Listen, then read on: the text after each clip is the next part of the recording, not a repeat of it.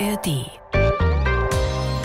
Ich habe einen gewissen Grundehrgeiz. Ich finde es blöd, so zu versauern. Ich weiß, dass ich bestimmte hirntechnisch bestimmte Möglichkeiten habe und die möchte ich nutzen. Mhm. Ich finde auch, das ist eine gewisse Verantwortung, wenn ich das mitgekriegt habe, dass ich nicht blöd bin, muss ich es zu was nutzen und im besten Falle zu was, was vielleicht für eine Allgemeinheit auch gut ist. Und wir profitieren alle von Ihrem Wachstum. Das ist doch schön, Frau Kräumann. Die blaue Couch, der preisgekrönte Radiotalk. Ein Bayern 1 Premium Podcast in der App der ARD Audiothek. Dort finden Sie zum Beispiel auch mehr Tipps für Ihren Alltag mit unserem Nachhaltigkeitspodcast Besser Leben. Und jetzt mehr gute Gespräche. Die blaue Couch auf Bayern 1 mit Dominique Knoll. Sie ist Schauspielerin, Kabarettistin, Sängerin, Begründerin der feministischen Satire, kann man schon sagen, und für viele Frauen und übrigens auch für mich ein Vorbild. Herzlich willkommen auf der blauen Couch, Maren Kräumann. Ich freue mich sehr, hier zu sein. Tolle Beschreibung schon mal hier. Geht ja gut los. Wo stehen denn eigentlich Ihre vielen Preise und Auszeichnungen? Ich habe mal durchgezählt. Über 20 sind das, ne? Mehrere Fernsehpreise, Grimme-Preise, gibt es da eine schicke Glasvitrine im Hause Kräumer? Nee, nee, nee. Also dann würde ich ja damit rechnen oder würde da das sozusagen zur Institution machen, diese Preise. Die Preise sollen mich ja immer überraschen.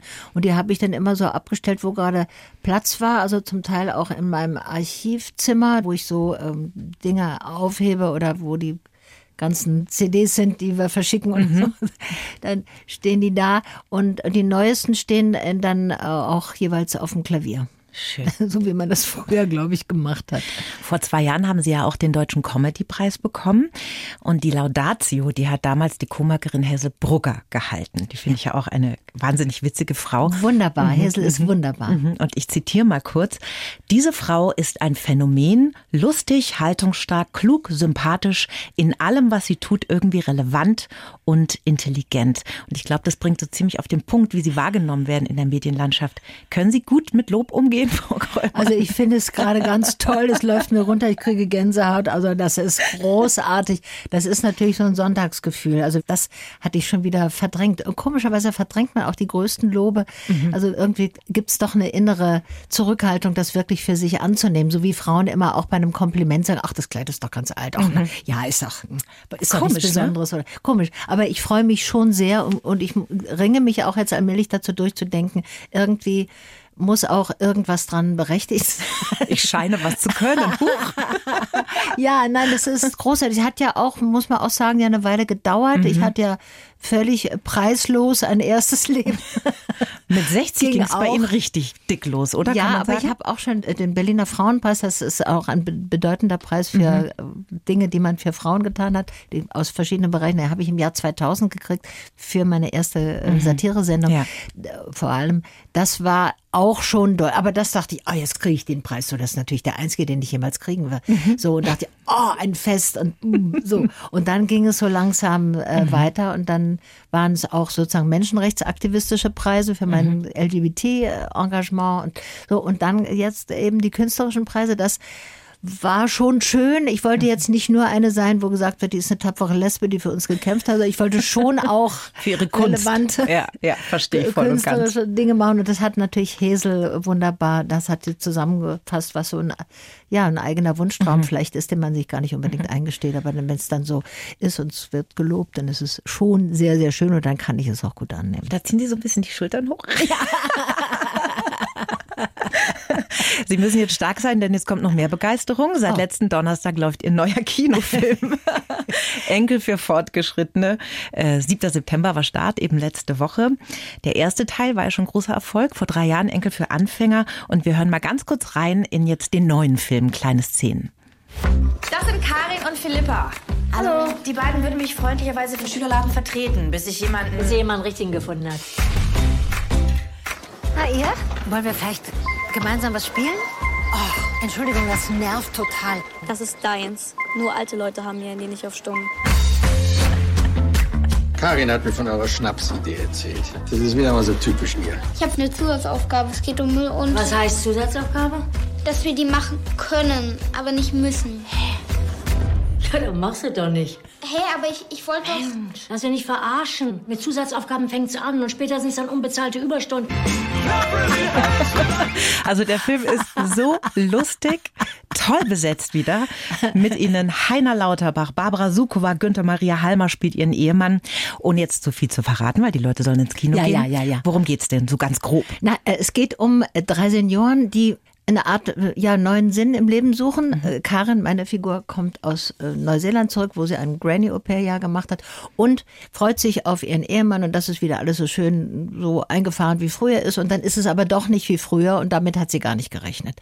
Und dann muss sie wirklich was tun in ihrer Not und irgendeinen neuen Sinn suchen und Philippa, ihre Schwägerin, die Schwester ihres Mannes, die ist schwanger und kurz vor der Geburt und die leitet diesen Schülerladen und findet niemand als Ersatz. Und dann kommt Karin auf die Idee, dass Karin und Philippa, die früher mal Jahrzehnte her eine pädagogische Ausbildung mit Abschluss gemacht hat, dass sie diesen äh, Schülerladen übernehmen. Und was dann passiert, ohne zu viel preiszugeben, da, und da spielt noch der äh, leicht misanthropische schwule Freund Gerhard eine Rolle, bei dem äh, Karin dann Unterschlupf findet oder zumindest sucht, nachdem sie zu Hause nicht mehr wohnt. Will nicht zu viel erzählen. So und der hat auch eine eigene Geschichte und das kommt sehr schön zusammen mit diesen äh, pubertierenden, mit den Geschichten dieser pubertierenden. Also es sind so die großen Themen, Gefühlsthemen des Lebens, kann man es sagen. sind Ne? große Themen, die anhand dieser Senioren mit diesen Halbwüchsigen zusammen durchdekliniert werden, aber auch die mittlere Generation, die gestressten Eltern, die Ja. vollkommen überfordert sind, was sie im realen Leben ja auch sind. Die müssen gleichzeitig, haben sie kleine Kinder und müssen beruflich ihre beste Zeit haben. Das ist ja wirklich ganz schrecklich. Das ist schlecht eingerichtet Ja. von der Gesellschaft, dass es so ist. Das kommt alles vor, aber nicht mit Druck und hier, wir wollen jetzt hier wichtige Themen ansprechen, sondern es kommt organisch so angeflogen nebenbei. Und das ist das Schöne. Es hat eine Leichtigkeit, Ja. ohne dass es an Tiefe verliert. Genau, Leichtigkeit, Tiefe, man ist gerührt. Ich hatte feuchte Augen, ich durfte den Film schon angucken. Und eine Szene, da musste ich so lachen. Da gehen sie mit ihrem schwulen Freund, gespielt von Heiner Ja. Lauterbach, sie wollen eine Party veranstalten. Und Ja. zwar eine richtige, die Wumms macht, Richtig, ja? ja. Und wollen eine Gästeliste schreiben und gehen dann die ganzen Freunde und Bekannten durch. Ja. Und dann werden also immer so die Namen genannt und dann immer Tod, Reha, AfD. Und dann sagen sie so, AfD merkt man's? Also ist Sieht man es dem denn an? das ist wirklich großartig.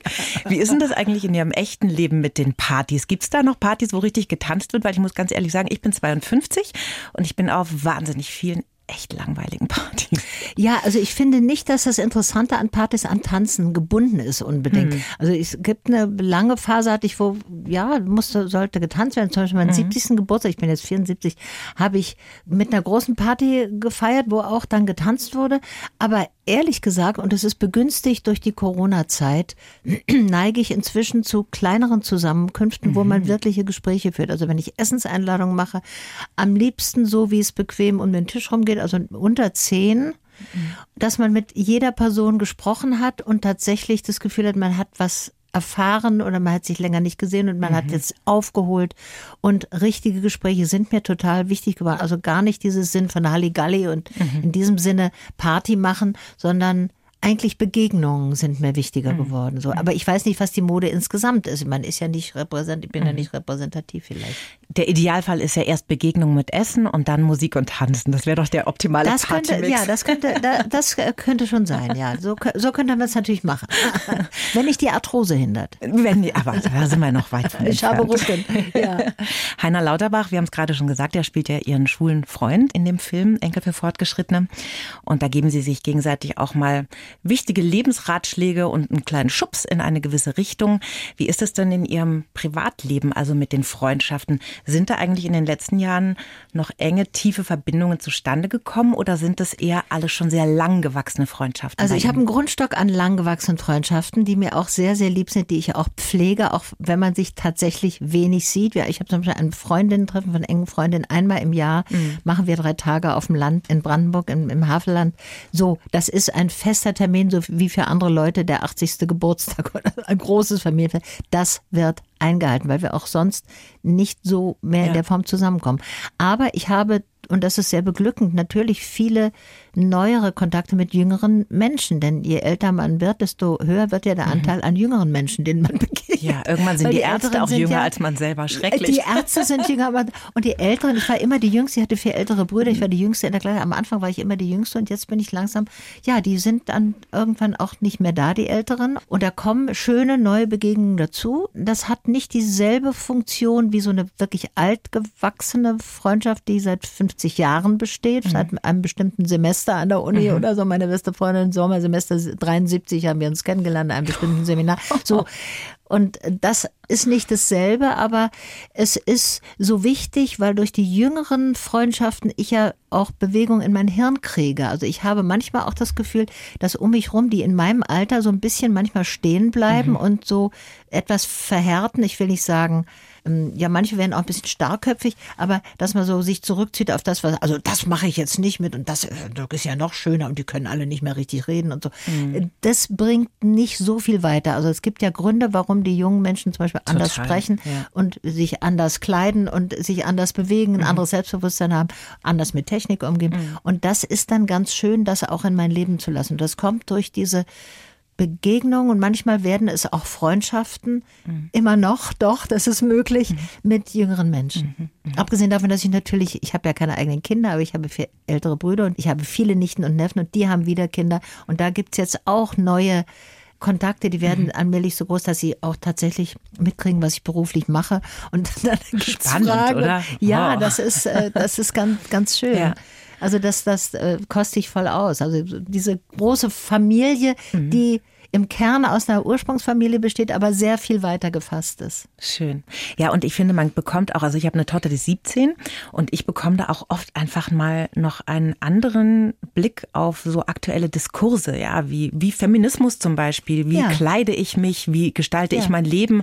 Da hat sie teilweise dann Ansätze, wo ich da stehe und denke, sag mal, spinnst du, du läufst hier halb nackt rum Ja. und so weiter. Die ja. Diskussion kenne ich von meinen Nichten und Neffen, die mit Ja. ihren erwachsen werdenden Töchtern, die Clara will jetzt immer diesen äh, kurzen Rock, das geht doch nicht. Ich sage, lass sie jetzt ruhig, das Mhm. ist schon richtig und das heißt auch nicht, dass es eine Einladung zur Vergewaltigung ist, sondern diese jungen Mädchen sagen, ich möchte mich so anziehen, wie ich will und die äh, anderen Menschen, auch die Männer, haben das zu akzeptieren, Mhm. ohne mich blöd anzumachen. Da haben sie recht und da finde ich mich als alte Feministin wieder mit bestimmten Seiten dieser jungen Frauen, die zwar einen anderen Feminismus haben, aber grundsätzlich ist es auch ein Feminismus. Also dieses geht um das Selbstbewusstsein und die, die Selbstbestimmtheit von jungen Frauen. Und da bin ich dann ich als Alte manchmal der Ausgleich, rede ich meiner Nichte gut zu, dass sie ihre, ihre Tochter doch noch mal ruhig das äh, lassen soll. Das ist aber ganz interessant, da, da wollte ich noch mal kurz nachhaken, weil die Definition von Feminismus, weil da habe ich gerade mit meiner Tochter drüber diskutiert.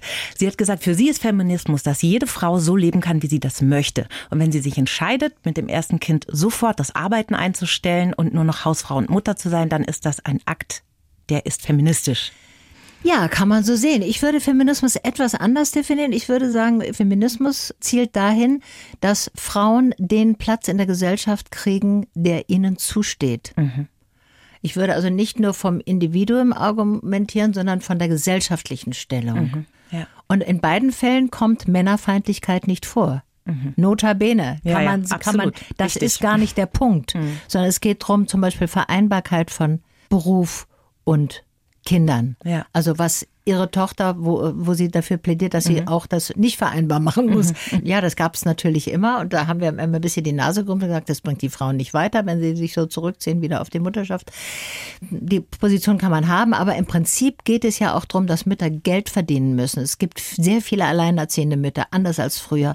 Und die sollen nicht schlechter gestellt werden. Und das sind sie bisher. Und das ist ein großer Kampf und auch ein Schmerz für viele Frauen. Und ich bewundere die, dass sie das durchziehen. Und ich möchte mit dazu beitragen, dass es denen besser geht. Also das ist ein kleiner Unterschied in der Feminismus, der Definition von ihrer Tochter und mir.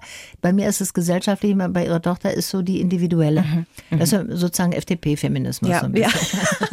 das sage ich hier. Ja, und in einer idealen Welt wäre das natürlich alles 50-50, sowohl Ja. die Care-Arbeit als auch die Lohnarbeit. Genau. Ja, ne? Das wäre natürlich Genau, Care-Arbeit total, total wichtig, da was zu verändern. Und das geht eben nur mit Männern zusammen. Mhm. Also wenn wir die Frauenrolle verändern wollen, müssen wir auch daran arbeiten, die Männerrolle zu verändern. Da können Männer auch mal zu Stellung nehmen.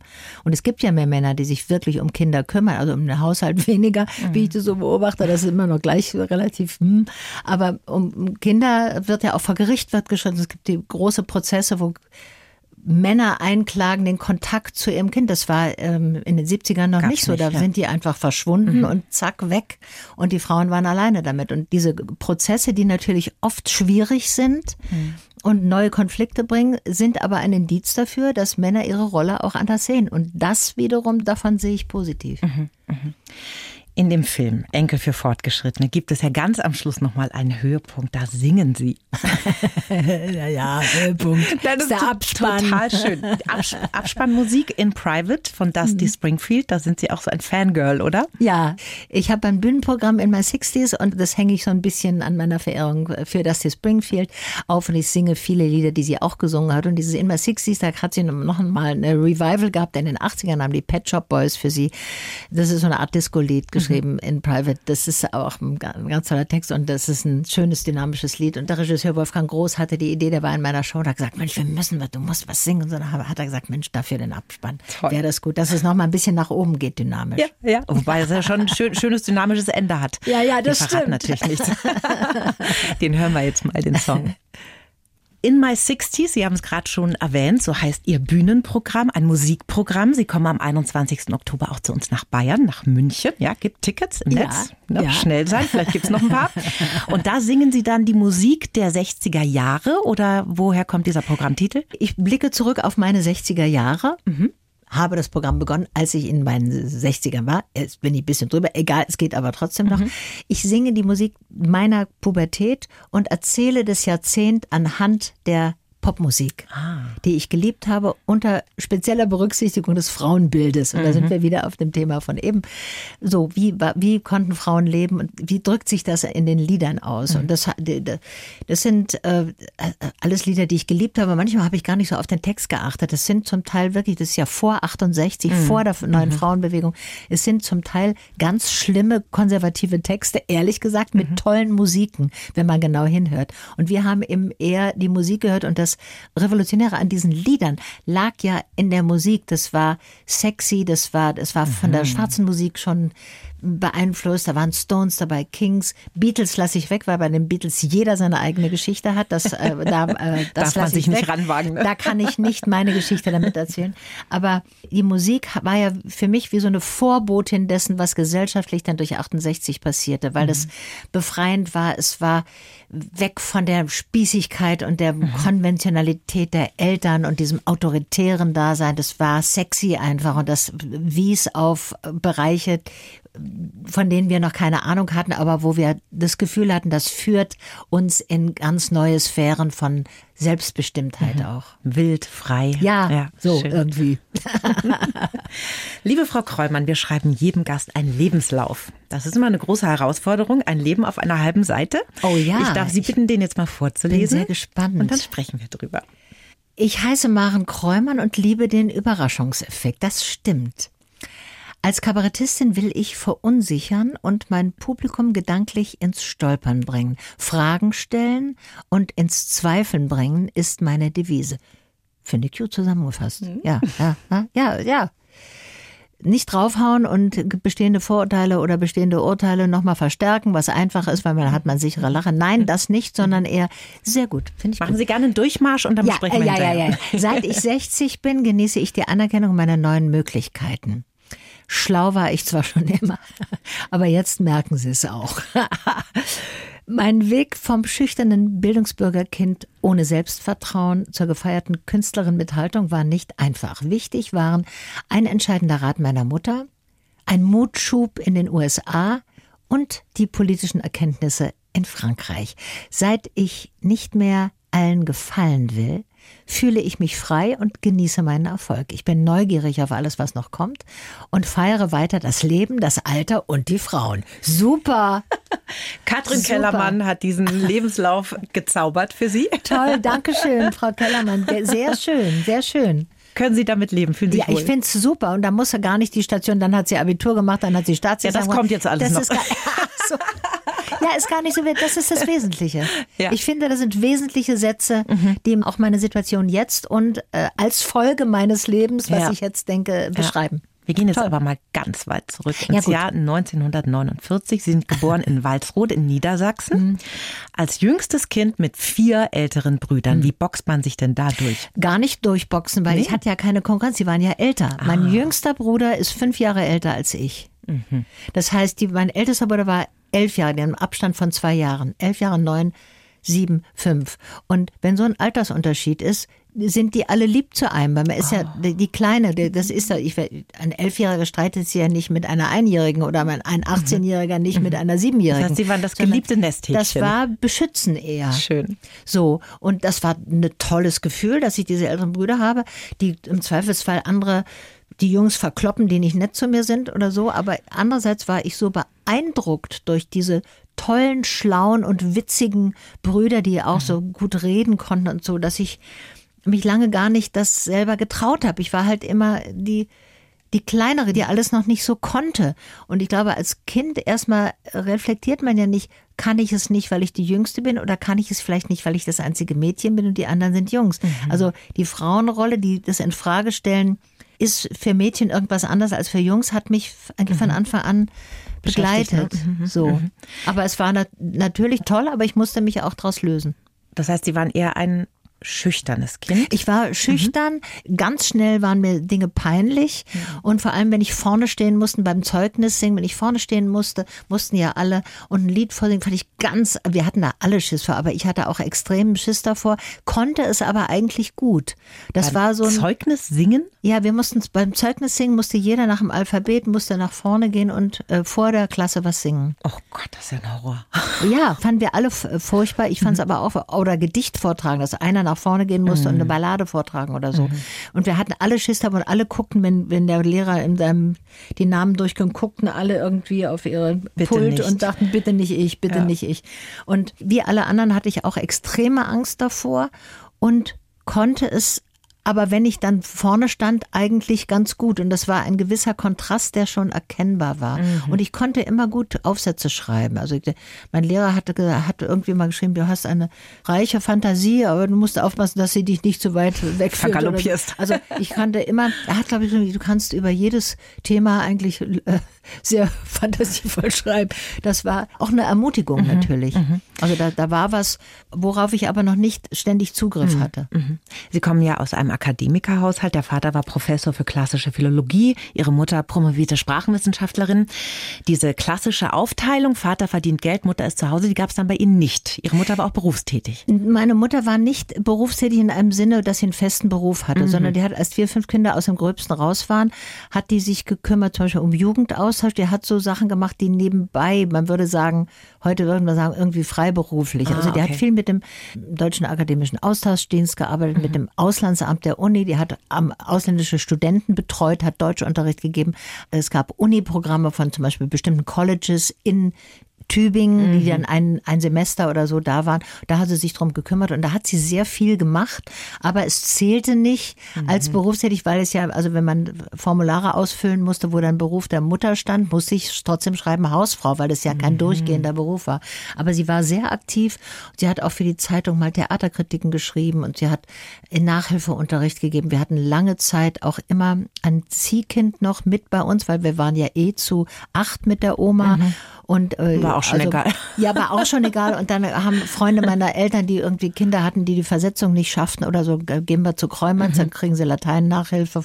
Vor allem von meiner Mutter, die das sehr gut machte. Mein Vater war ja in anderen intellektuellen Sphären, aber meine Mutter war eine super Nachhilfelehrerin in, in Latein, natürlich immer, also bei Klassenkameraden immer unentgeltlich, weil Frauen natürlich den Mann hatten, der verdiente, kein Geld nehmen durften. Da kriegte ich immer Strickjacken gestrickt von den Eltern der Klassenkameraden oder so. Also die war ganz aktiv Ja. und hat mir sehr stark signalisiert, die fünf Kinder sind das, was sie über alles liebt, totaler Familienmensch, aber es ist nicht das Einzige, was sie auszeichnet. Und sie war auch, es war ja auch wichtig, dass sie diesen Doktor gemacht hatte 1937. Ich bin an sich total gegen Titel, aber bei meiner Mutter habe ich es verstanden, weil das ja ihre eigene Errungenschaft war. Das hat gezeigt, dass sie nicht nur die Gattin von einem Professor ist, sondern die hatte ihren eigenen, ihren eigenen akademischen Weg.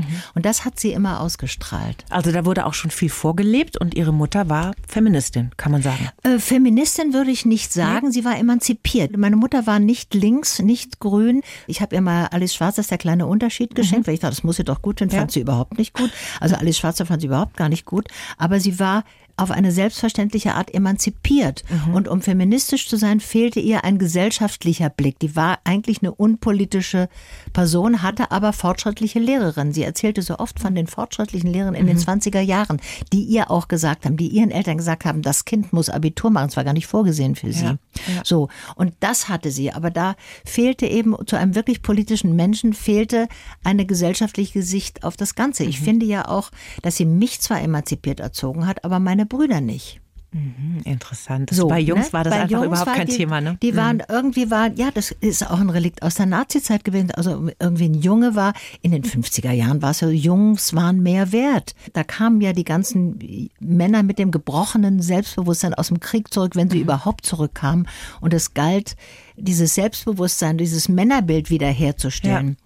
Und das mündete in ganz reaktionäre Vorgaben, was das Frauen- und Männerbild mhm. angeht. Also Frauen sollten dann wieder, wir sollten lernen, wie man sich schminkt und die waren so emanzipiert gewesen in, in den 40er Jahren, wo die Männer im Krieg waren, die Frauen, die hatten viel zu viel selber erledigt, die mhm. mussten wieder zurückgestuft werden. Ja. So, das war eine sehr konservative Zeit im mhm. Frauenbild. Deswegen habe ich da mein erstes Bühnenprogramm ja. auch drüber gemacht auf Tonto mit dem Stöckelschuh über die 50er Jahre. Das spiegelte sich eben ja. auch in den Schlagern. Da muss man sich ja nur mal noch mal diese Werbespots von damals in Erinnerung rufen, ne? Ja, natürlich die Werbung und dann trinke ich meinen Kaffee im Büro und dann geht er raus und knallt die Tür zu, weil der Kaffee ist nicht gut von der Frau Mann. Genau, oder die Wäsche ist nicht weiß genug oder oh, ja.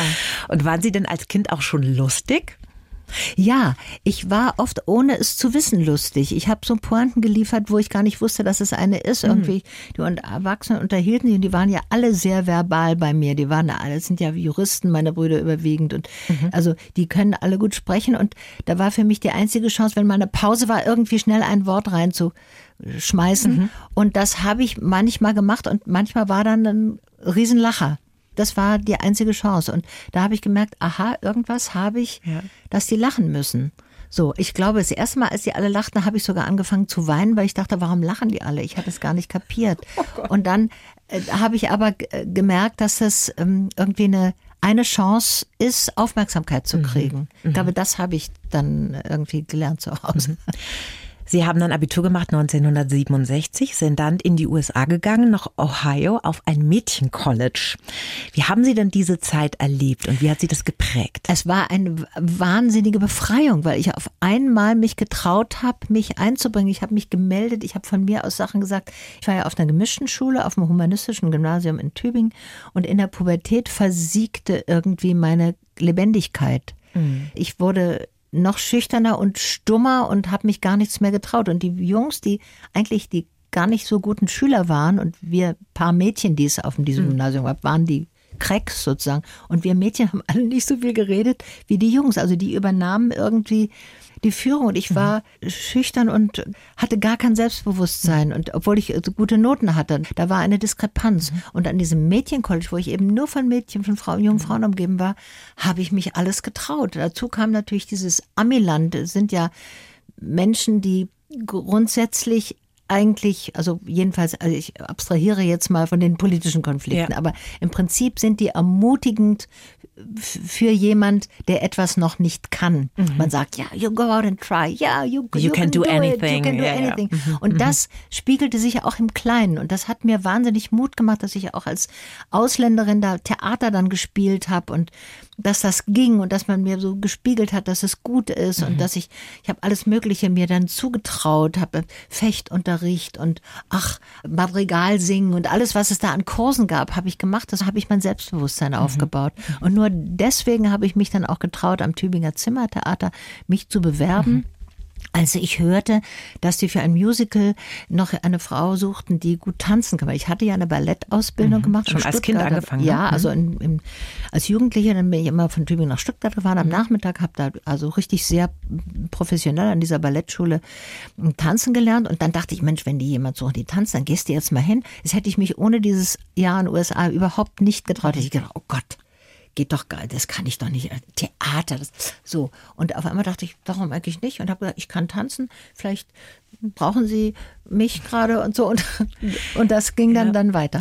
Das wirkt ja, ich finde, das ist eins der größten Zaubertricks in Sachen Erziehung auch, ja, wenn mit Kindern oder Jugendlichen nicht immer auf diese Defizite ja. oder es vielleicht nicht so gut läuft gehen, sondern einfach gucken, okay, mein Kind, meine Tochter, mein Sohn, was ist richtig gut an dem oder ja. wo sehe ich da eine Neugierde oder so eine Leidenschaft und das zu verstärken. Ne? Genau. Man vergisst das nur immer so im genau. Alltag. Das einfach da anzuknüpfen. Und ja. das ist ja bei jeder pädagogischen Handlung für Lehrer, Lehrerin ist das natürlich genau der Punkt, dass man nicht sagt, wie bei uns früher, Fehler.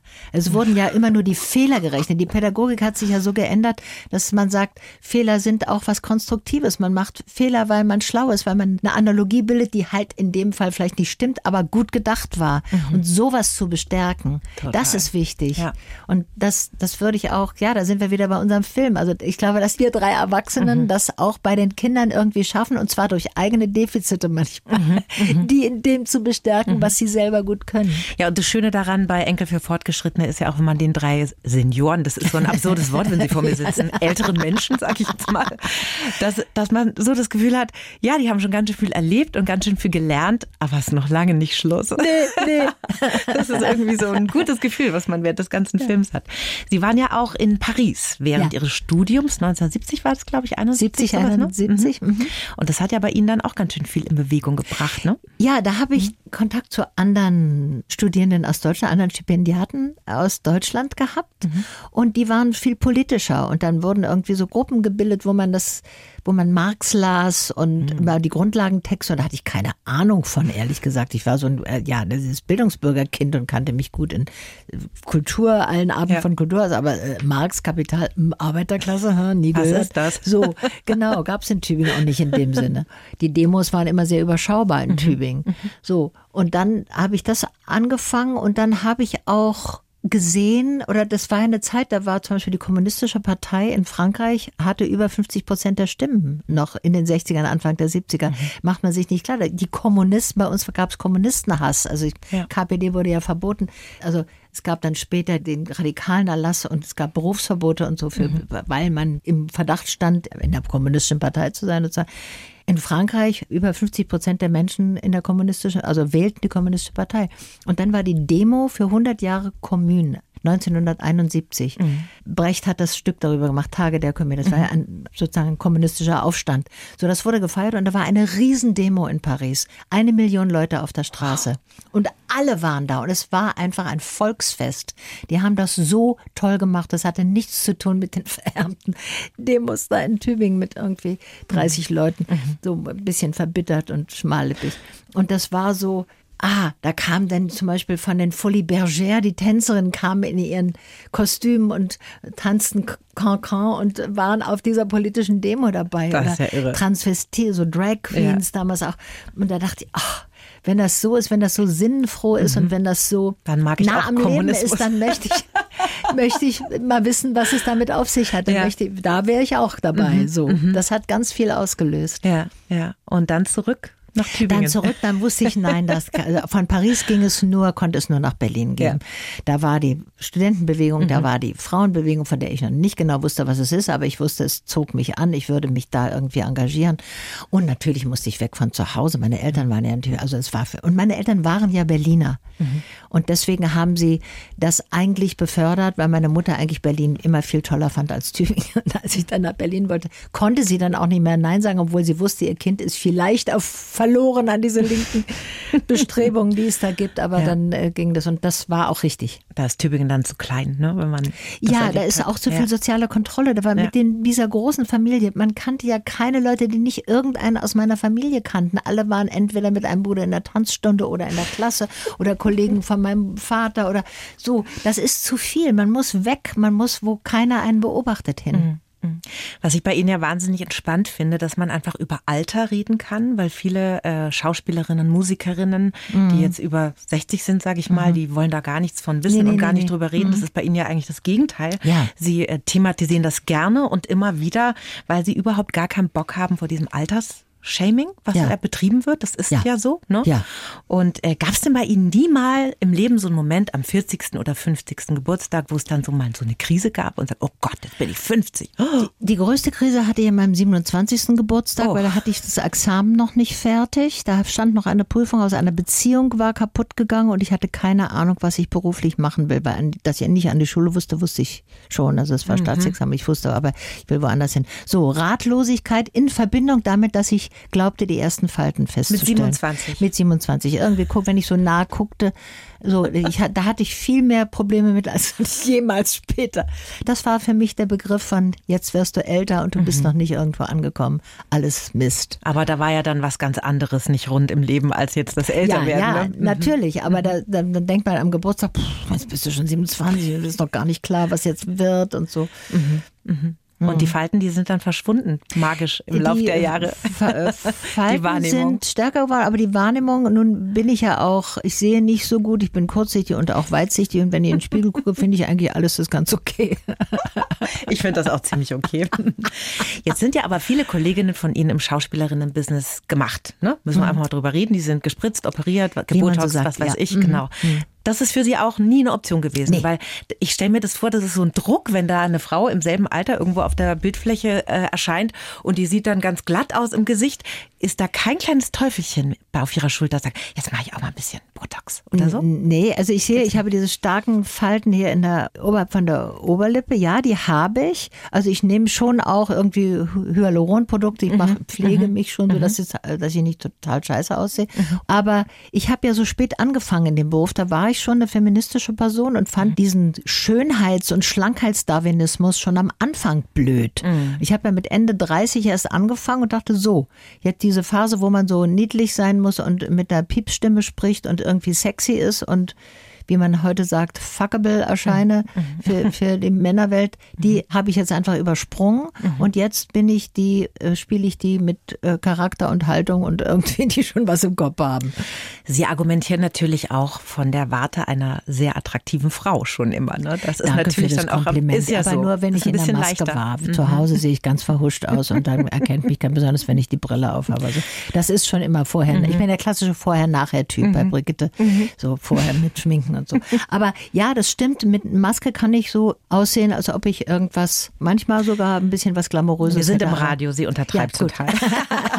Aber ich finde es schon wichtig, dass man die Sehgewohnheiten ändert. Ich habe vor kurzem auch einen Film mit Martina Gedeck zum Beispiel gesehen, Hm. Ja. ja, die ja auch einfach altert, wie sie altert. Ja, das finde ich toll. Und ähm, man ertappt sich dann im ersten Moment, dass man dann sagt, oh, du ist aber ganz schön alt geworden, die Gedeck, ne? So. Ja. Und dann denkt man sich, ja, so sieht eine Frau in dem Alter halt einfach aus. Ja, So. mir passiert es auch. Ich werde ja ein bisschen mehr jetzt auch erkannt und manchmal sagt, also, äh, hab ich, neulich habe ich irgendwie meine Frau getroffen, die sagte, ach, Sie sind, Sie sind ja ganz schön alt geworden.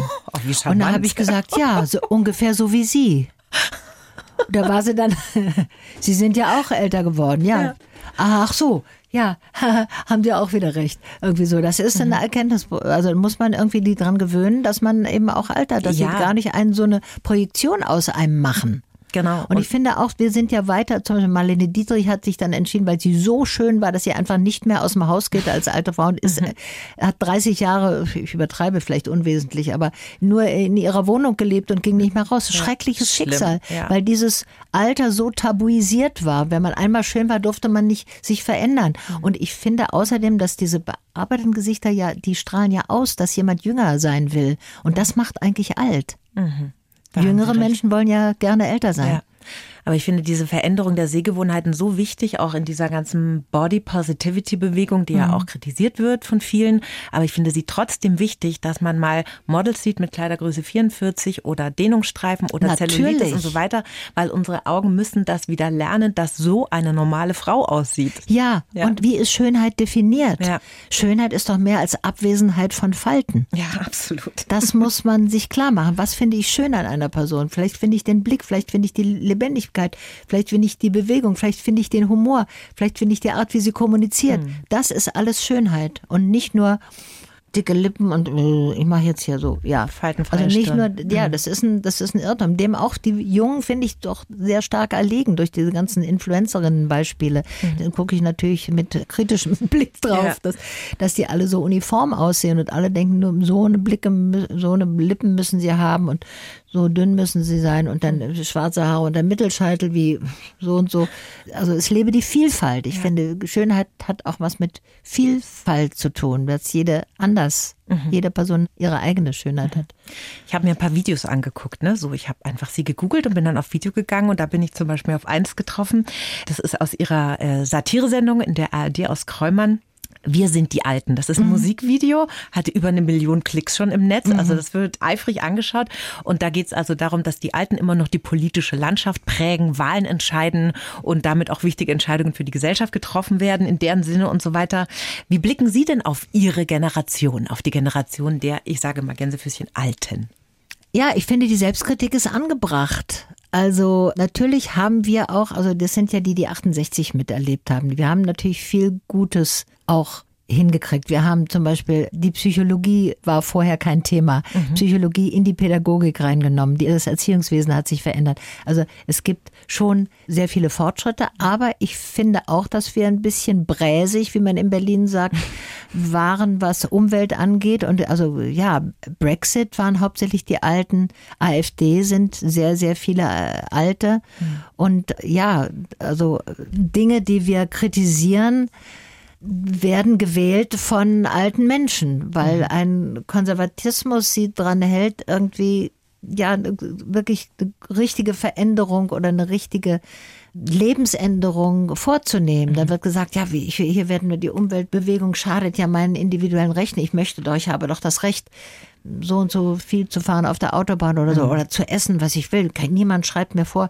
Da werden oft Dinge, die eigentlich Angebote sind von den Jüngeren, werden als Verbote sofort Ja. definiert. Und das ist falsch. Es sind Angebote. Und niemand sagt, ihr dürft kein Fleisch mehr essen. Aber man sagt, ihr denkt doch mal drüber nach, ob es vielleicht auch mit etwas weniger geht. Und das ist auch demagogisch. Da sitzen wir einer Demagogie gerne auf, wo gesagt wird, wo das dann so umformuliert wird. Alle Möglichkeiten anders zu leben, scheinen uns zu bedrohen.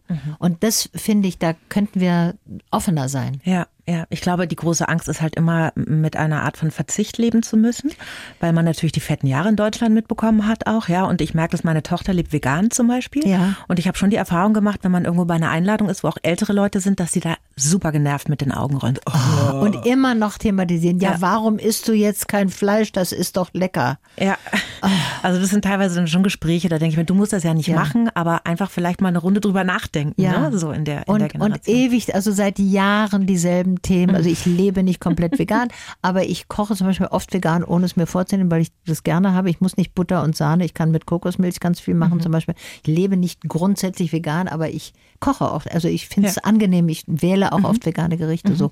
Und dann wird immer der Dogmatismus unterstellt, als ob sozusagen meine Entscheidung, kein Fleisch zu essen, an die anderen Leute gerichtet ist Genau. und ich es verbiete. Ich mache das gar nicht. Ich sage nur, ich entscheide mich dazu. Und es ist das eigene schlechte Gewissen der Leute, die, sei es, dass sie noch Alkohol trinken, dass sie rauchen, dass sie Rauchen. Ja, so, da, da, die, die dann einen zum, äh, zur schmallippigen Ja, ja, äh, Genussfeindin machen. Das stimmt über auch, äh, gar überhaupt nicht. Ich, ich vertrage keinen Alkohol mehr, postklimakteriell, seit dem Wechseljahren vertrage ich Gar kein Gläschen Wein mehr. einen Schluck zum Anstoßen, ja. Nein, nein, das ist, ist mir nicht schwer gefallen. Okay. Ich trinke Säfte, ich trinke Tee, es ist alles gut. Das ist überhaupt kein schlimmer, also Arthrose ist schlimm, aber kein Wein zu trinken geht wirklich gut. Also ich bin eine Weinkennerin, ich habe immer einen Wein da, auch für Gäste, aber selber trinke ich keinen mehr.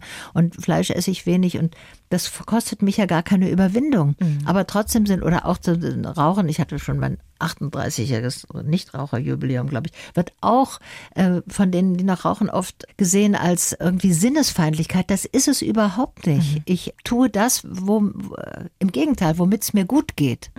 So. Und dieses Umformel, also dieses nicht akzeptieren, dass andere Leute eine andere Entscheidung für ihr Leben treffen. Das ist manchmal bei den Älteren so tief drin Ja. Das, und warum muss es jedes Mal immer die Diskussion über den Veganismus? Man kann die, Äh, man ich kann die das Dialoge nicht schon vor, vorher erzählen, ja, ne? Ja. Wobei, oh. Also ich habe mir überlegt, ich fange mit 80 wieder an zu rauchen. ja, dann ist ja vielleicht auch alles, dann ist das Schlimmste sowieso. Also Ja, dann hat man noch und ein paar Vielleicht Jahre. gibt's da gesunde Zigaretten bis dahin. Das ist auch meine große Hoffnung, weil ich habe früher sein. auch geraucht und ich vermisse es total. Ah ja, das gibt natürlich Voll. unterschiedliche Haltung dazu, Bei Ihnen nicht? natürlich. Nee, das mit dem Rauchen geht. Also ich Toll. habe eine Zeit lang, nachdem ich Nichtraucherin war, habe ich, wenn ich zum Beispiel was schreiben musste und eine gewisse Enthemmtheit brauchte, habe ich die Kombination gemacht von Schwarztee, ein Glas Rotwein und Zigaretten. Und dann floss das und da war ich aber auch zwölf Stunden am Stück wach oder wenn ich abends angefangen hatte, konnte ich die Nacht durcharbeiten oder so. Das war eine sozusagen die billige Droge. Das war Ihr Kreativcocktail. Ja, genau. Und da habe ich noch immer ein bisschen ge- getrunken und auch geraucht, aber das waren einzelne Fälle und das habe ich mir über die Jahre jetzt trotzdem abgeholt. Aber ich bin extrem lustfreundlich, ich bin verfressen, ich bin triebhaft, ich bin alles gefräßig und lustfreundlich. So, Bin das ist gefräßig und lustfreundlich. ja, und lache gerne. Und es gibt überhaupt keinen Grund, Vorurteile zu haben gegenüber mir, weil ich bestimmte Sachen nicht mehr mache. Das mache ich eben nicht. Die anderen können das ja gerne machen. Sie haben von Ihrer ganzen, sag ich mal, körperlichen Spannkraft was wahnsinnig Jugendliches. Ist mir in dem Film auch aufgefallen. Also Sie stehen jetzt nicht auf wie eine Frau mit 74. Die sind ja meistens ein bisschen, ja, dann müssen sich erst alle Glieder wieder einrenken. Das ist bei Ihnen irgendwie gar nicht so. Sie sehen sehr agil aus. Haben Sie denn so eine Fitnessroutine oder sowas? Na, ich gehe in den Wald fünfmal die Woche, versuche ich seit vielen Jahren schon, dass ich eine Stunde in den Wald gehe. Man kann auch in Berlin in den Wald gehen. Ja, und wie? Im In Umf Grunewald. Umland von Berlin gibt's Im ja. Umwald, aber bei mir in der. Nähe in Grunewald, Ja.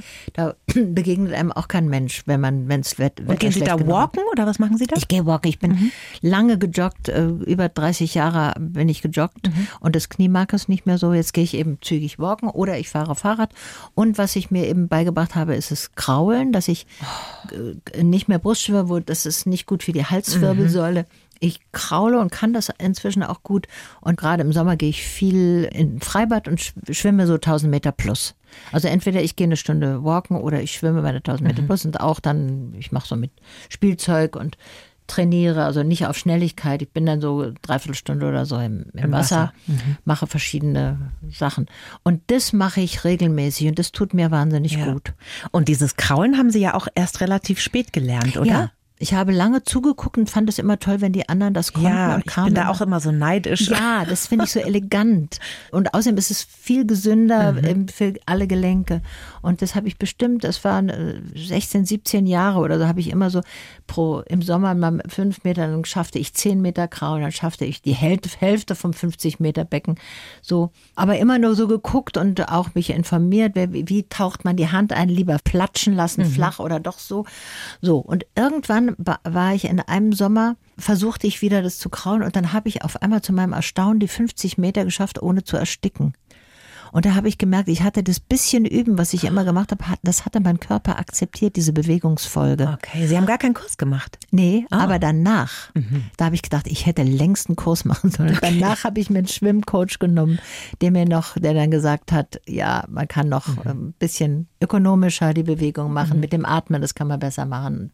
Das hätte ich längst früher machen sollen. Das ist ja ganz einfach, man kann das ja lernen. Aber irgendwie kam das nicht in Betracht. Ich dachte, das musst du irgendwie selber schaffen. Aber doof. Also, In Ja. der Komfortzone ist es ganz schön kuschelig im Leben, aber da passiert halt auch nichts. Kein Wachstum, keine Veränderung. Ja. Das ist so ein bisschen Ihr Leben, oder? Wenn ich mir so Ja. Ihre Biografie anschaue, Sie sind dann immer so, okay, wenn du es irgendwie schwierig anfühlt, machen.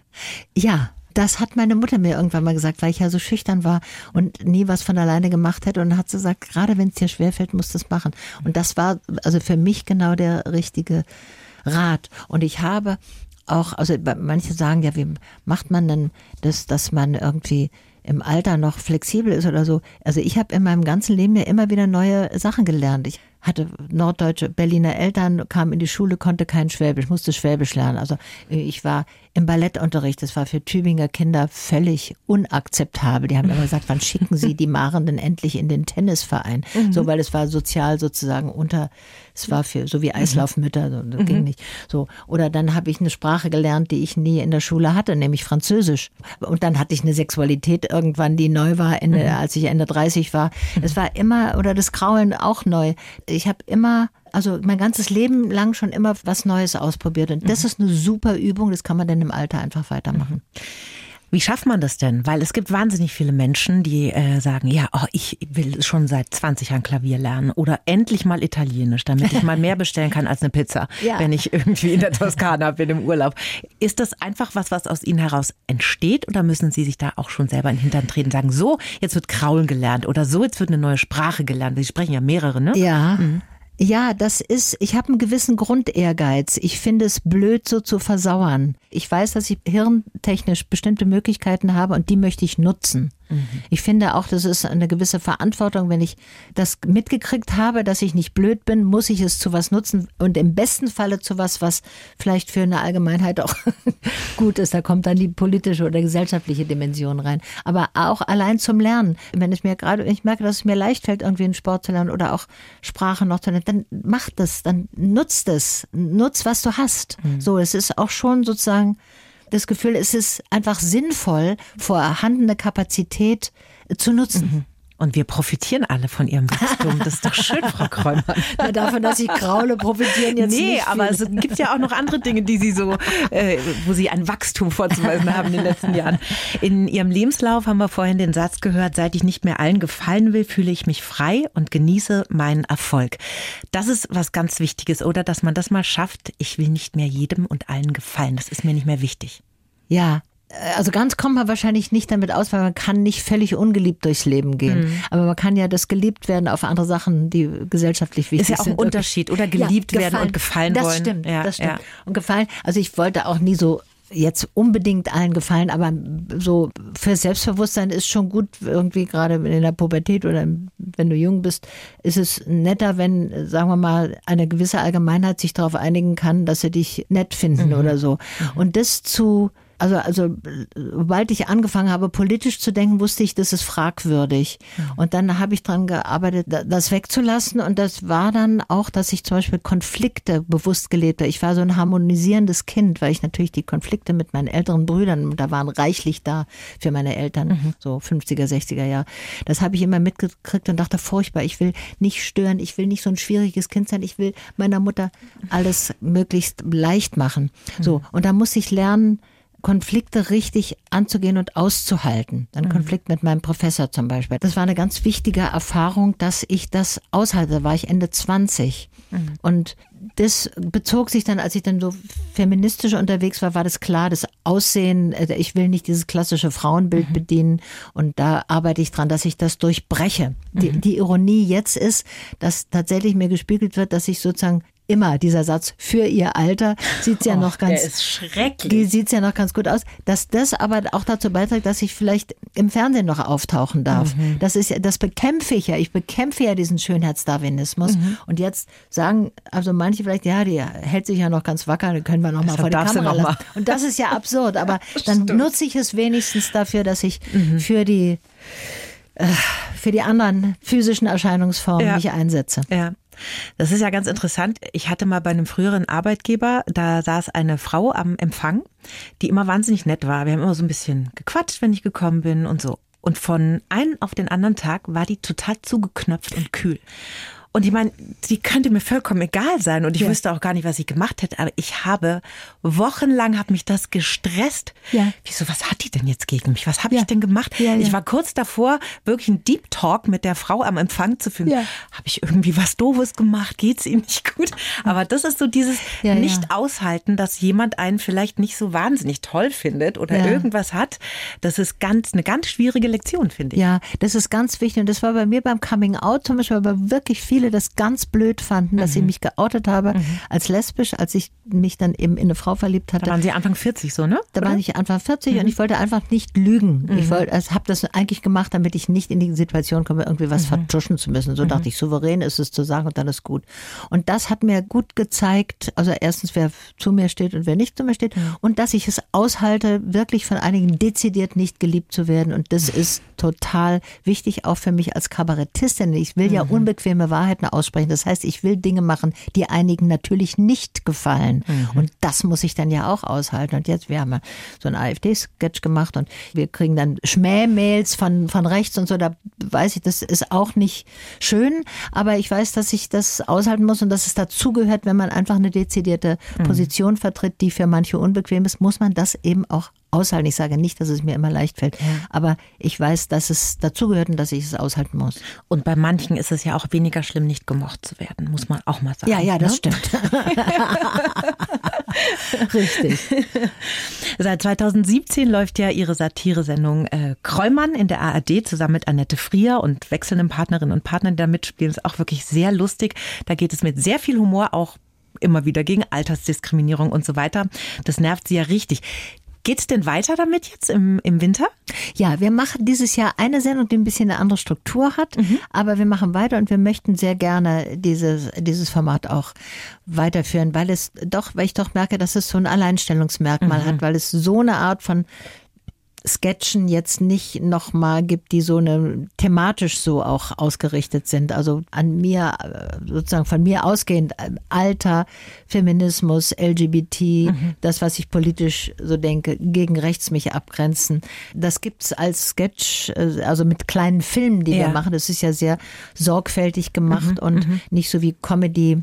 Also nicht so ein schnelles Format wie Stand-up-Comedy. Ja. Und ich glaube, das merken die Menschen. Es gibt so viel gute Resonanz und wir selber finden es auch so toll, dass wir es äh, weitermachen. wollen. Vor allem ist es ja auch wichtig, dass es da stattfindet, auf einer Plattform wie bei der ARD, Ja. wo es ja wirklich auch die Mitte der Gesellschaft erreicht. Die, mit diesen Themen, mit einer Genau. Frau wie mit Ihnen, die jetzt keine 25-jährige gepierste Influencerin ist, Ja. sondern eine erwachsene, gestandene Frau. Ne? Ja, auch nicht tätowiert. Genau.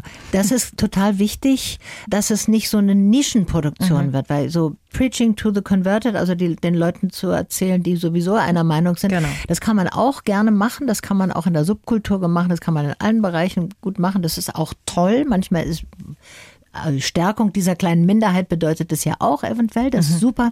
Aber ich glaube, meine Möglichkeit ist, da ich im Fernsehen bin, was ein Mainstream-Medium ist, kann ich dort ansetzen und versuchen, übrigens auch bei meinen Bühnenshows, dass ich Leute erreiche, die normalerweise vielleicht gar nicht sozusagen politisch meine, meine Klientel sind, aber die wichtige Teile der Gesellschaft darstellen.